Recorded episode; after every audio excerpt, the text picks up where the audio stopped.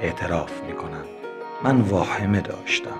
نه تنها از عشق بلکه از عاشق او شدن که او رازی اقوا کننده بود و در اعماق خیش آبستن اسراری بود که بر همگان فهم ناشدنی بود. و من از ناکام موندن به سان کسان دیگر واهمه داشتم. او اقیانوس بود و من پسرکی که عاشق موجها بود. و از شنا کردن اولش باور نکردم اونم انگار عاشقم بود.